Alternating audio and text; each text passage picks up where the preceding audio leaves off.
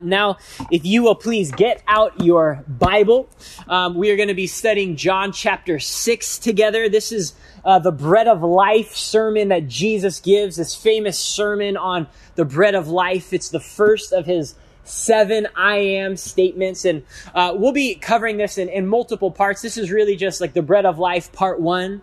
Uh, we're going to try and get through uh, verses uh, 36. So, John 6, 22 to 36 this morning definitely, if you are able, if you're not listening to this on a walk or something, get a physical Bible out. we we will just be working verse by verse and considering the words of Jesus together. John chapter 6, verses 22 to 36.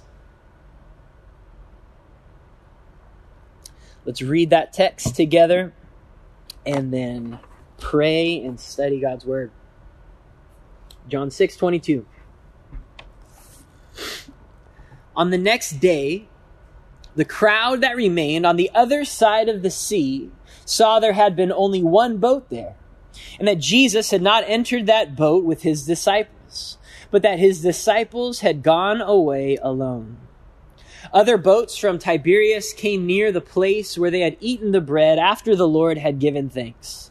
So when the crowd saw Jesus was not there, nor his disciples, they themselves got into the boats and went to Capernaum seeking Jesus.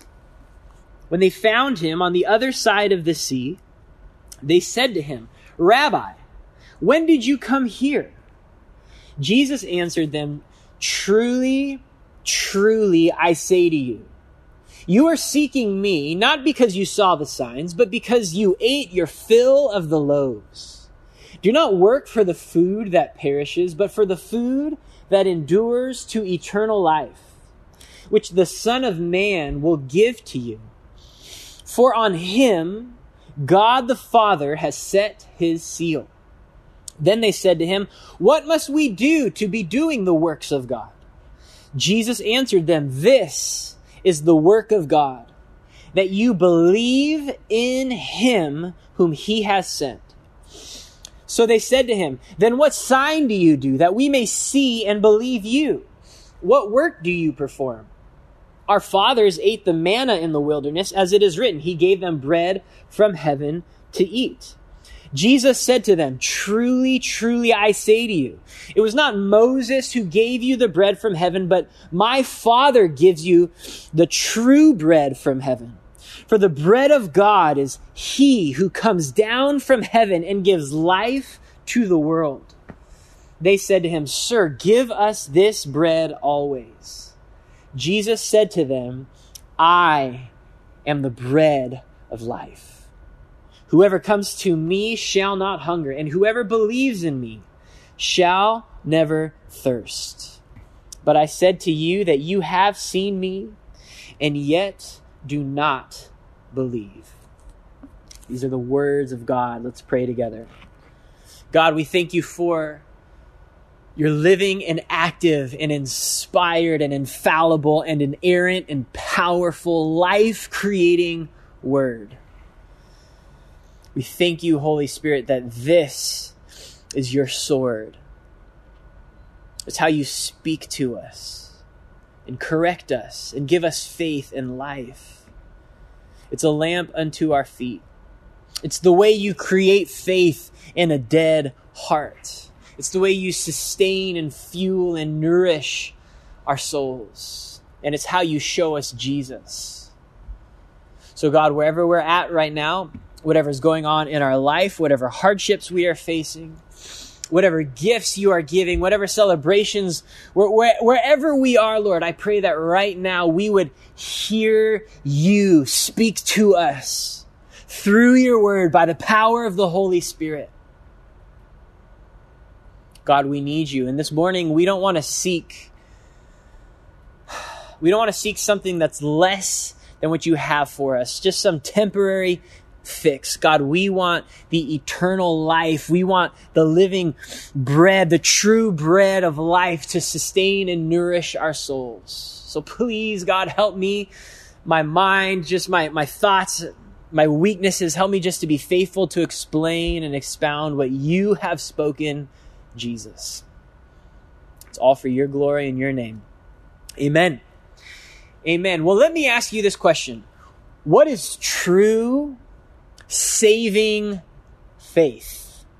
What is true saving faith? Listen, one of maybe the challenges spiritually that you face today it is it's unique to any christian who has ever lived one of the unique challenges that we face as christians in this world is there is so much information there are so many voices and opinions telling you what it is to follow jesus what it is to find true life, spiritual life, significant spiritual life. There are so many podcasts. There are so many websites. There are so many books, more than have ever been in human history. And how can you know in the midst of all of this noise and all of these opinions, how can you know what true saving faith is? Listen, in Jesus' day, these people, there were about 20,000 people in this situation who, who received the bread that Jesus gave as he multiplied the bread and, and now they're coming to him. There were, there were so many people who, who, who wanted to hear Jesus and see his miracles and to follow him. But listen, there were 20,000 at the beginning of chapter 6 and at the end of chapter 6, there are 12 there were 20,000. Jesus was so popular. This, this chapter is the peak of his ministry in the area of Galilee, his kind of hometown area. And by chapter seven, he's going to go down to Jerusalem and, and all of a sudden we are in like the last weeks of his life. John uh, just quickly moves through the ministry of Jesus, and he he is in this chapter. This is the last time we see the the man Jesus who is so popular. This is the peak. He's he's done all kinds of miracles, and he just fed over twenty thousand people, and they are coming to him. In in uh, just verse fifteen, they wanted to make him king. He has never been more popular. And listen, in our day and age, Jesus in general is popular. Teaching about Jesus in general is popular. But is it true? Is it faithful? Is it truly honoring and faithful to Jesus? You see, what stands between the popularity of Jesus at the beginning of this chapter and just the 12 disciples who, who is all that's left at the end of this chapter. What stands between the, this popularity Jesus has and then all of a sudden it's all gone and there are a few disciples. What stands in that gap is John chapter 6 and the teaching Jesus gives as, as the bread of life. Jesus in this, it's almost like a sermon, but he's interacting with these groups. He's, it's kind of like a question and answer session where, where these people come to him and they ask him a question and then he corrects them. And there's essentially six groups of questions in the rest of this chapter and Jesus corrects them and, and he corrects them again and again and again. And ultimately what he has to say, what true saving faith is, is too difficult. It's too frustrating. It's too offensive and all of these crowds wander away. Listen, Jesus may be popular, but true saving faith is willing to say, Jesus, whatever you say, however you need to correct me, whatever you say, I will follow you. You see, at the end of this chapter, uh, in if you look at verse 67, so Jesus said to the twelve, Do you want to go away as well? Look what Peter says. Simon Peter answered him, Lord, to whom shall we go? You have the words of eternal life. And so, what we're about to do is begin to study some of the words of eternal life, the words that describe what true saving faith is, what it means to truly follow Jesus. And these are these are words that in a sense draw a line in the sand. These are words that that winnow the crowd down, that removes the chaff. These are difficult words. Towards the end, they say, This is a hard saying, Jesus. But, but again, These are the words of eternal life. There is life forever if you will hear these words and obey them. So let's begin. We're going to cover essentially three groups of questions that is posed to Jesus, uh, just the beginning of his teaching as the bread of life. And so let's just pick up again at verse 22 to 24 and, and get a little bit of context about what's going on here. Verse 22 to 24. On the next day, the crowd that remained on the other side of the sea saw there had been only one boat there, and Jesus had not entered the boat with his disciples, but that his disciples had gone away alone. Other boats from Tiberias came near the place where they had eaten bread after the Lord had given thanks. So when the crowd saw Jesus was not there, nor his disciples, they themselves got into the boats and went to Capernaum seeking Jesus. Now, what had just happened, if you recall, is Jesus just the day before had been teaching this large crowd, 5,000 just men. Uh, so it's easy for us to say at least about 20,000 families were there, or 20,000 people were there and Jesus has compassion on them and he multiplies, remember, five loaves of bread and two fish, and there's enough for everyone to eat and be satisfied, and for 12 baskets left over to be there. And Jesus just feeds all of these people, and then he sends his disciples across the Sea of Galilee, and he goes up to pray. And then in the middle of the night, he crosses the Sea of Galilee the same way that the, the, the uh, Israelites crossed the Red Sea. And Jesus was displaying, I am the true and better Moses. All of this stuff was just Moses writing about me. And they get to the other side of the Sea of Galilee. And so the next day, the crowd is like, where'd Jesus go? We saw him go up on the mountain. He didn't get into the boat. And so they realize, well, that boat's gone. And so, um, likely what happened then is the, the news of this large crowd got to various boats in the area. And so these boats would come pick these people up to make some money and they transport a good portion of this crowd and they go find Jesus across the lake and they come seeking Jesus, which sounds really good. They come seeking Jesus. Now, the first, uh, to sum up this sermon, really, we'll hang it on three points, three truths about the bread of life, okay? Now, we come at the first point in verses 25 to 27, and it's the truth that Jesus is going to reveal about the bread of life, and it's this. The bread of life endures. The bread of life endures. And now let's look at what happens, verse 25 to 27. When they found him on the other side of the sea, they said to him, Rabbi, when did you come here? Jesus answered them, Truly, truly, I say to you, you are seeking me not because you saw the signs, but because you ate your fill of the loaves. Do not work for the food that perishes, but for the food that endures to eternal life which the Son of Man will give to you, for on him God the Father has set his seal. Now, the first thing to notice is this these people come seeking Jesus. And they ask him a question, the first of many sets of questions. And it's just a simple question Jesus, how'd you get here? We saw you go on the mountain and now you're here and we don't see a boat. How'd you get here? Now, Jesus could have told them quite a story Oh, you want to know how I got here? Let me tell you. But he, he doesn't even answer their question. His response is he actually corrects their question. Now, I want to say this to you. You may have many questions for God. You may have many questions for Jesus. And you may bring your questions to Jesus. But when you are walking with Jesus, what very often happens is Jesus doesn't answer your question the way you wanted him to answer it. He actually reprioritizes for you the question you should be asking. He, he changes even your priorities and your desires. Yes, you may have a question about this. Yes, you may have a question about this. But Jesus gets to the heart of things and he responds to them and he says, listen, you're not seeking me because you saw the signs and, and that they're revealing something incredible about me. What he says, he calls them out. He says, all you want is more bread.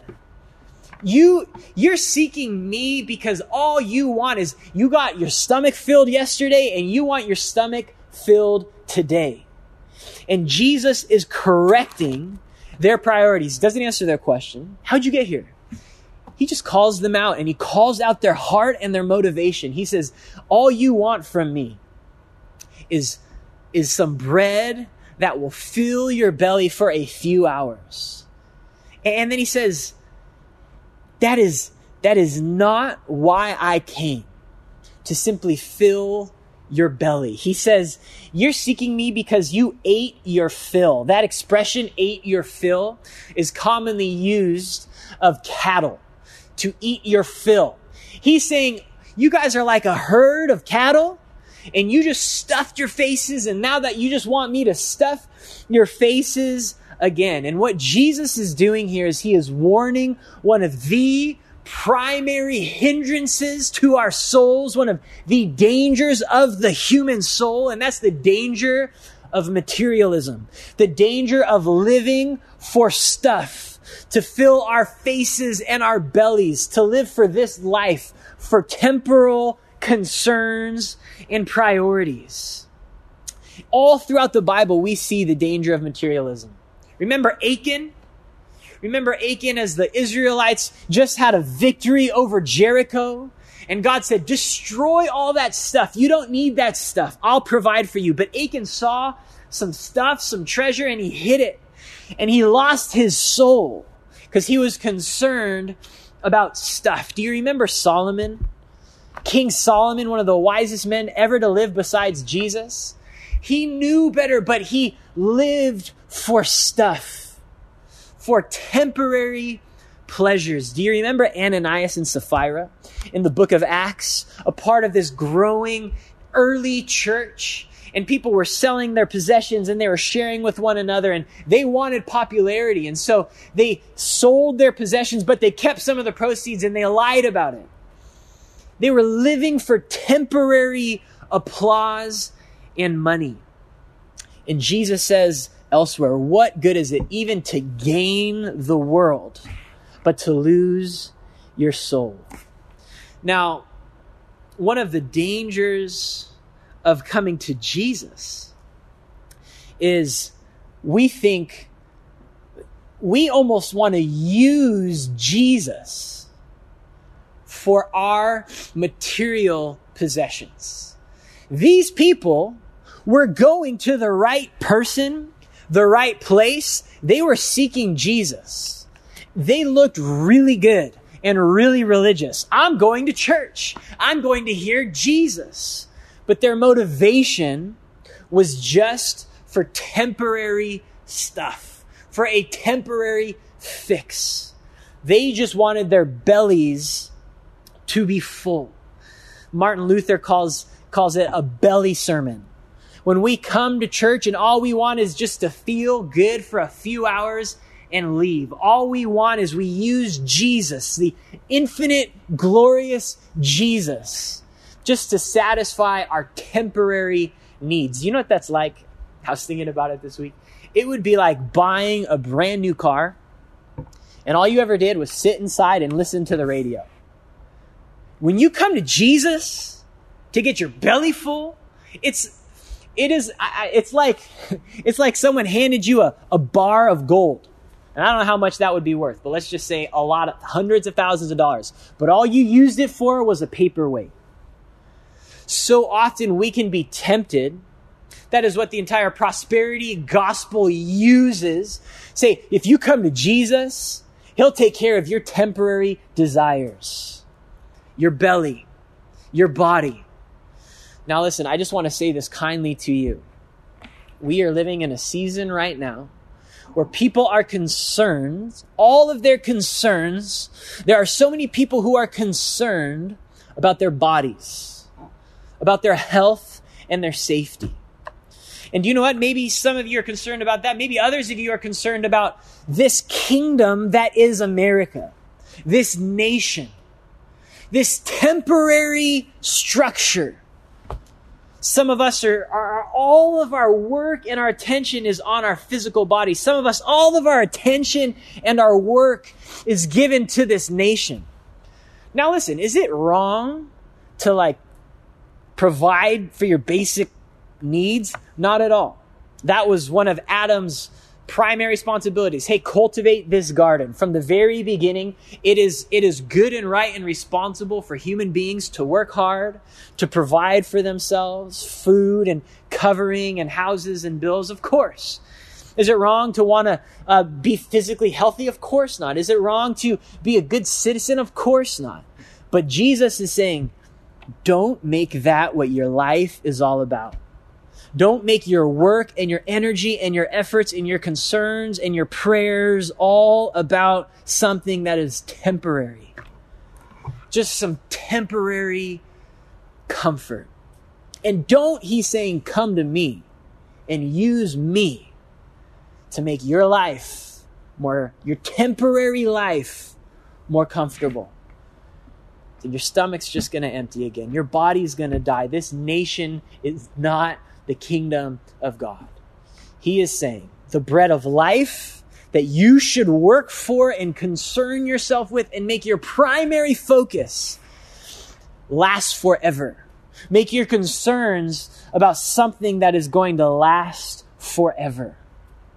Don't come to me for these temporary things. Now, now I'm just going to say this. There is a temp, there's a temptation even in church to just get temporary believers and to give them temporary bread and to just make all our sermons about our temporary needs. And so we have this temporary popularity and it's all just run on just helping us feel better about our temporary concerns. Jesus saying, don't make your life, don't make your devotion to me about what is temporary. You need to be concerned about the bread that does not wear out, the bread of life that is eternal. And, and just the last thing I want to say if you aren't even sure if you are into following Jesus or if you're just considering this, have you ever felt, have you ever felt after you just work at day after day after day and you're just paying the bills and you're just going through the grind of life, have you ever wondered, is this all there is? Is this life, this crazy world, just trying to survive? Is this all there is? Jesus says, no. This is not all there is. There is more to life than your body. There is more to life than this temporary nation and planet and affairs going on in this world. There is food that will last for eternity. And that food is given to you by the Son of Man, Jesus. For on him, God the Father has set his seal. God the Father says, I will give you my Son, and he will give you eternal life. Do not live, do not even pursue Jesus with just the temporary concerns and desires in front of you. so Jesus corrects them right off the bat. No, that's, that's not, don't seek me just for bread. Yes, I have compassion on you. I want to feed you, but, but there's more. There's more to life. There's more to me, Jesus is saying, than just bread. And then he goes on to say, uh, and this is the second truth about the bread of life. If the first truth is the bread of life endures, the second truth Jesus clarifies is this the bread of life is a gift. The bread of life is a gift. Now let's read verses 28 and 29. Verses 28 and 29. Then they said to him, What must we do to be doing the works of God? Now I just want to pause there. It's such a strange response, right? Jesus has this whole point. Don't live for this life. Don't work for this life. Work for eternity. And then the first thing they, they, they say to him is, so what do we have to do to get this eternal life? They pick up on when Jesus said in verse 27, do not work for the food that perishes. Do not work. It's as if they didn't hear anything else Jesus said about eternal life.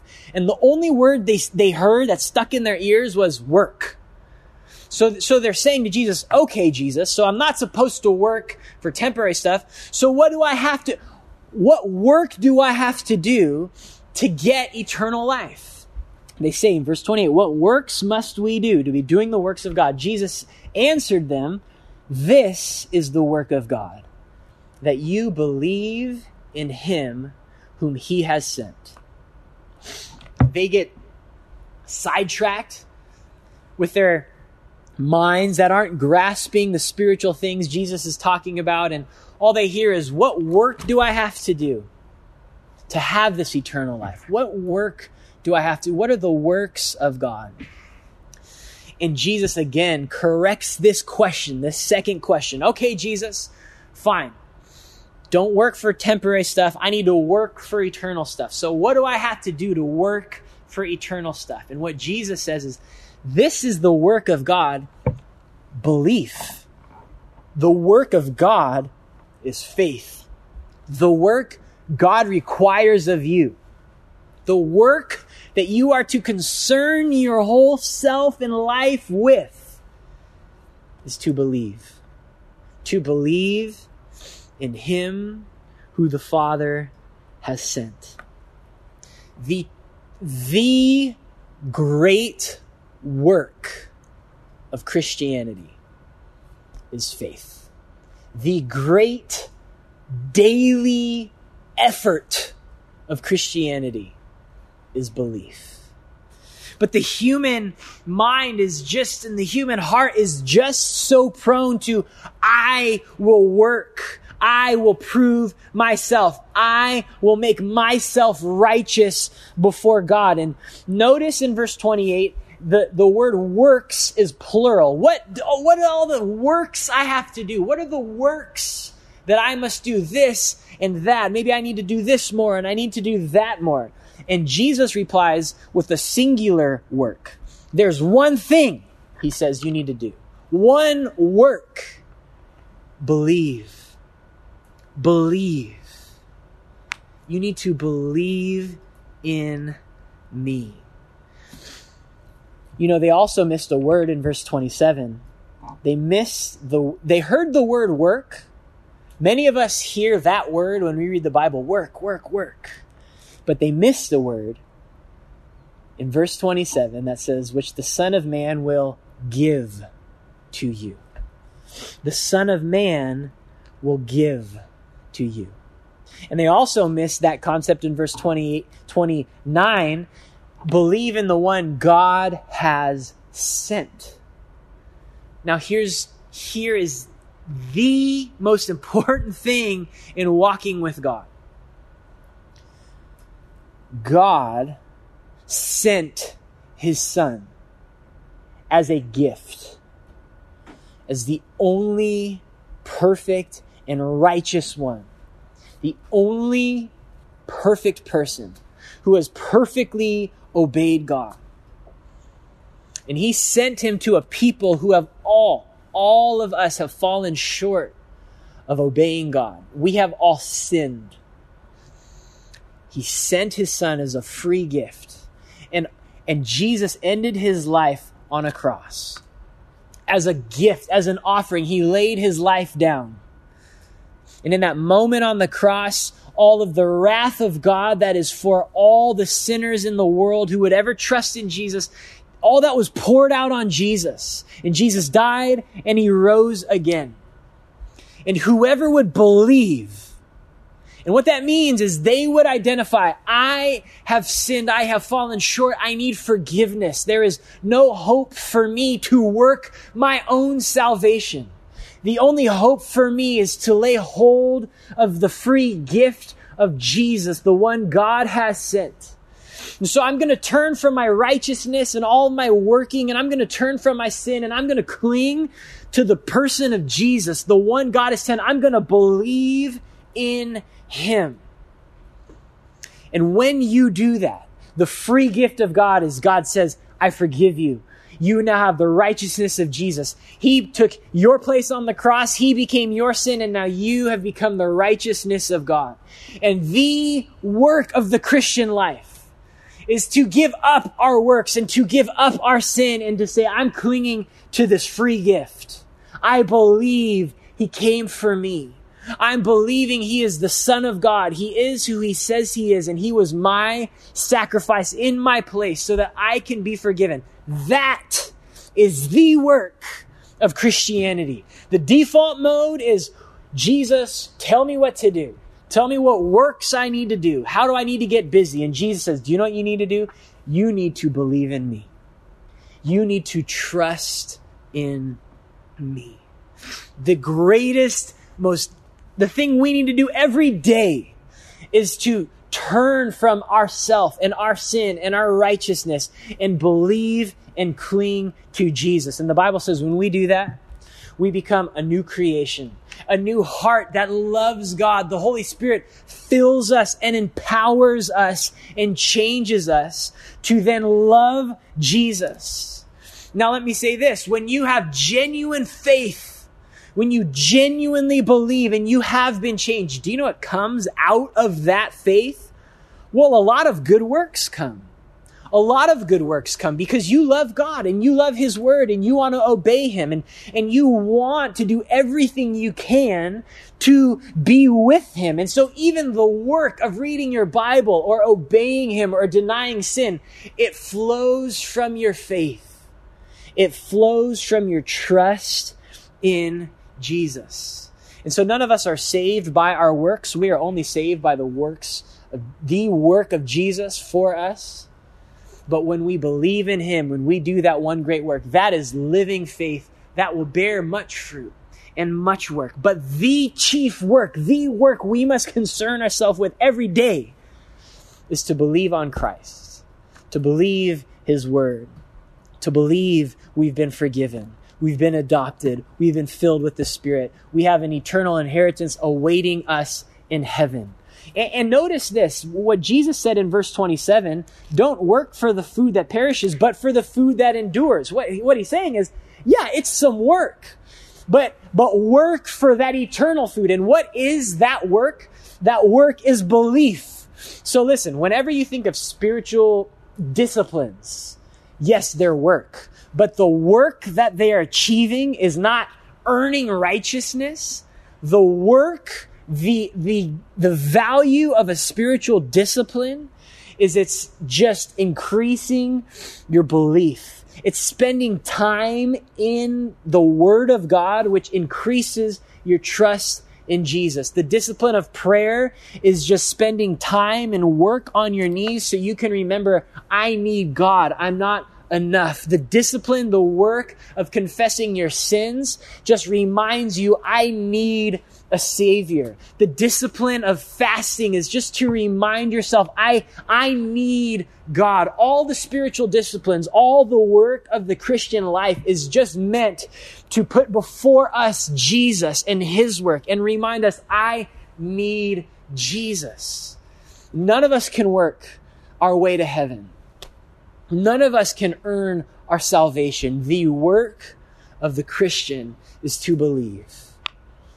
And so there's many ways we do that. We, we read his word and we gather together. Right now in this season, we can call one another. We can be encouraging one another. We can be committed to spiritual disciplines, all so that we would believe and trust and, and cling to Jesus. That is the work, the bread. And, and so that is why the, the second truth that Jesus tells us, the bread of life is a free gift.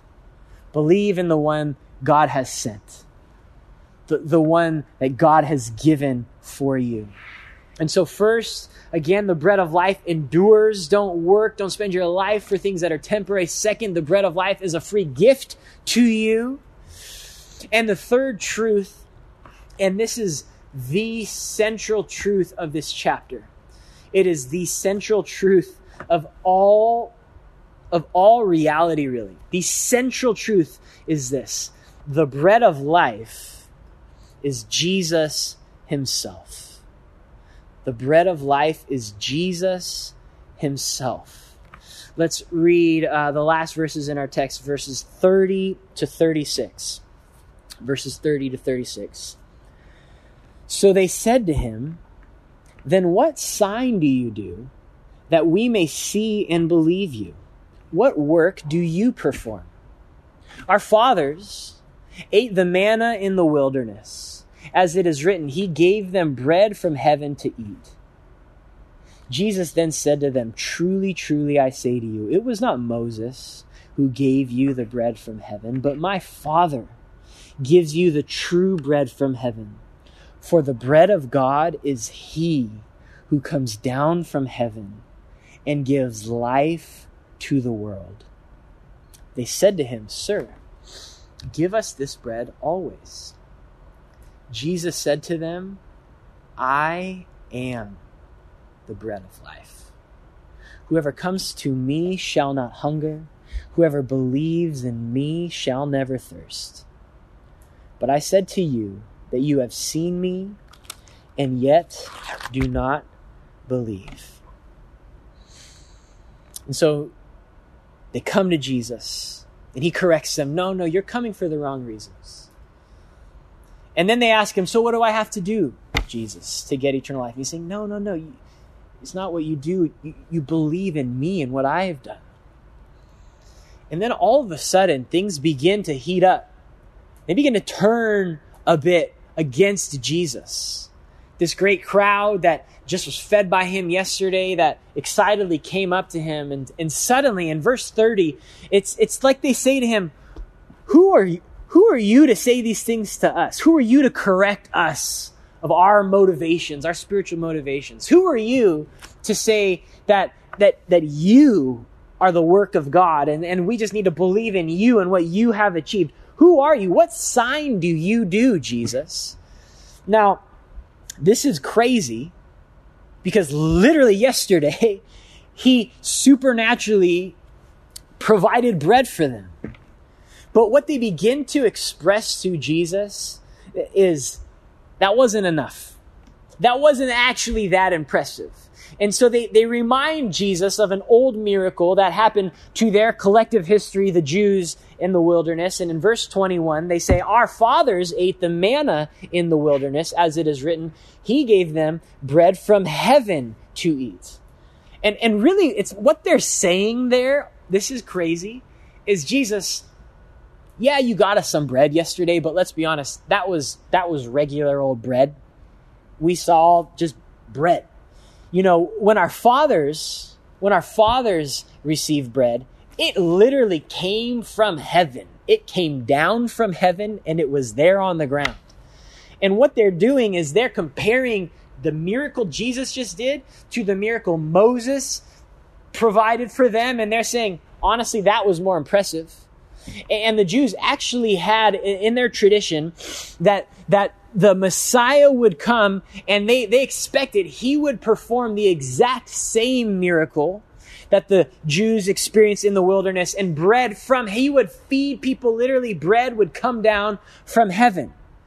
And so they're kind of challenging Jesus here, saying, yeah, that miracle you did was cool, but, but remember what Moses did for us? Remember the bread they ate from heaven? And so Jesus responds to them in verse 32. Jesus then said to them, Truly, truly, I say to you. And what he's about to do is he's about to correct them. And he's about to say to them, Listen, the true bread of life that the Father gives is far superior to that bread that Moses provided in the Old Testament. And so he says in verse 32 Truly I say to you, it was not Moses who gave you the bread from heaven, but my Father gives you the true bread from heaven. And so the first thing he does is he sets it straight. Listen, it's not about what human being is performing these things. It wasn't Moses, but God the Father provides true bread. And then Jesus says in verse 33 For the bread of God is he who comes from heaven and gives life to the world. Now, now there's a couple things here. Jesus is saying this. Listen, that bread that they got with Moses, do you know what's ironic? Yeah, it fell from the sky, but he's saying the true bread came from heaven itself, from the heart of heaven, from the throne of heaven. Jesus is saying, I am the true bread, and I didn't just fall from the sky, I was in heaven with God and God has sent me from heaven. And then he says, You know that bread Moses gave you?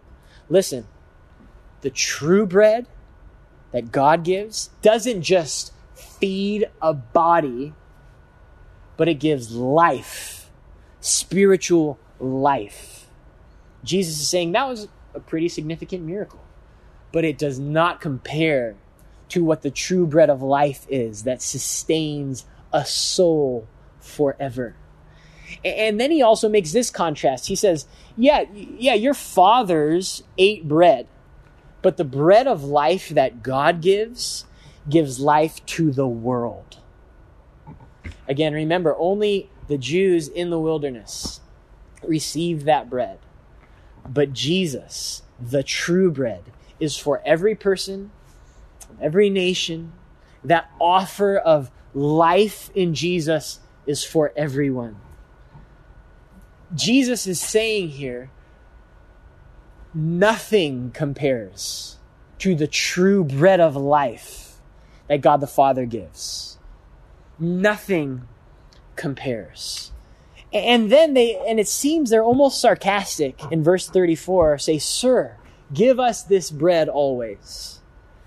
And then Jesus says one of the most iconic things he has ever said in verse 35. Jesus said to them, I am the bread of life. Whoever comes to me shall not hunger. Whoever believes in me shall never thirst.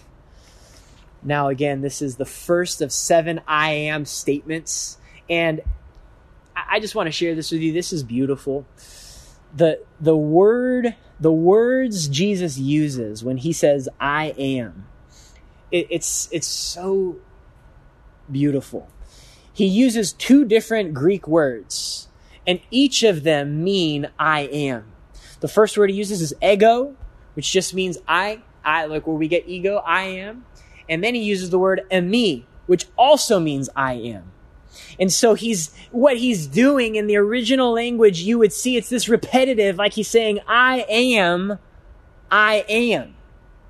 Now, what does that sound like? Well, even in this day, they had a Greek translation of the Old Testament. And when, when God revealed his name to Moses in the wilderness, he said, I am that I am. And it's those exact two words, ego eimi.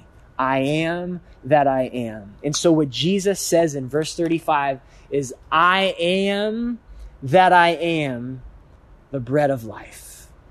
He's saying, I am Yahweh and I give true bread, the bread of life to the world. Yes, you've been impressed with miracles that I've done. Yes, you've been impressed with the miracles that your fathers have seen, but I am the bread of life. Now, listen. This is so important. These these people came to Jesus to get something from him, to get bread from him. And that's understandable. And so often we go to Jesus to get something from him. And that's understandable. He's the most amazing human in the whole world who's ever lived. He's God. That's okay that we bring our needs and our desires to Him and, and we try to get uh, what we can from him. But what Jesus is saying in verse 35 is, is the, the bread that you need most is not just something you get from God. What you need most is God Himself. He's saying, The I am is your bread. Jesus the person of Jesus is what your soul needs.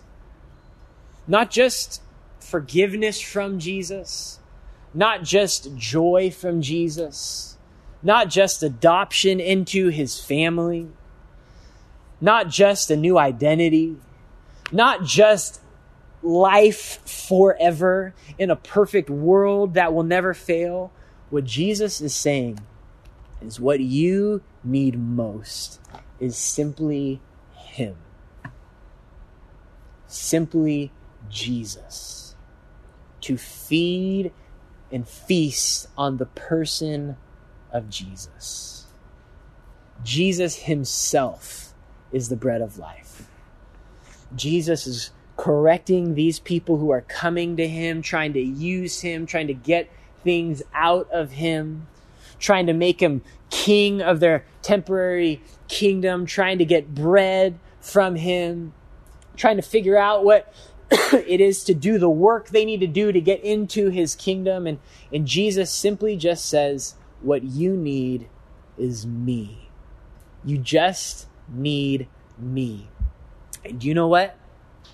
I'm available. I'm available. He says, Whoever comes shall not hunger, and whoever believes shall never thirst. Let me tell you the the true mark of of true saving faith is that you come to Jesus for Jesus himself. He's enough. He's enough for you. He satisfies you. He quenches your thirst. Everything else may fade and fail, but He's enough.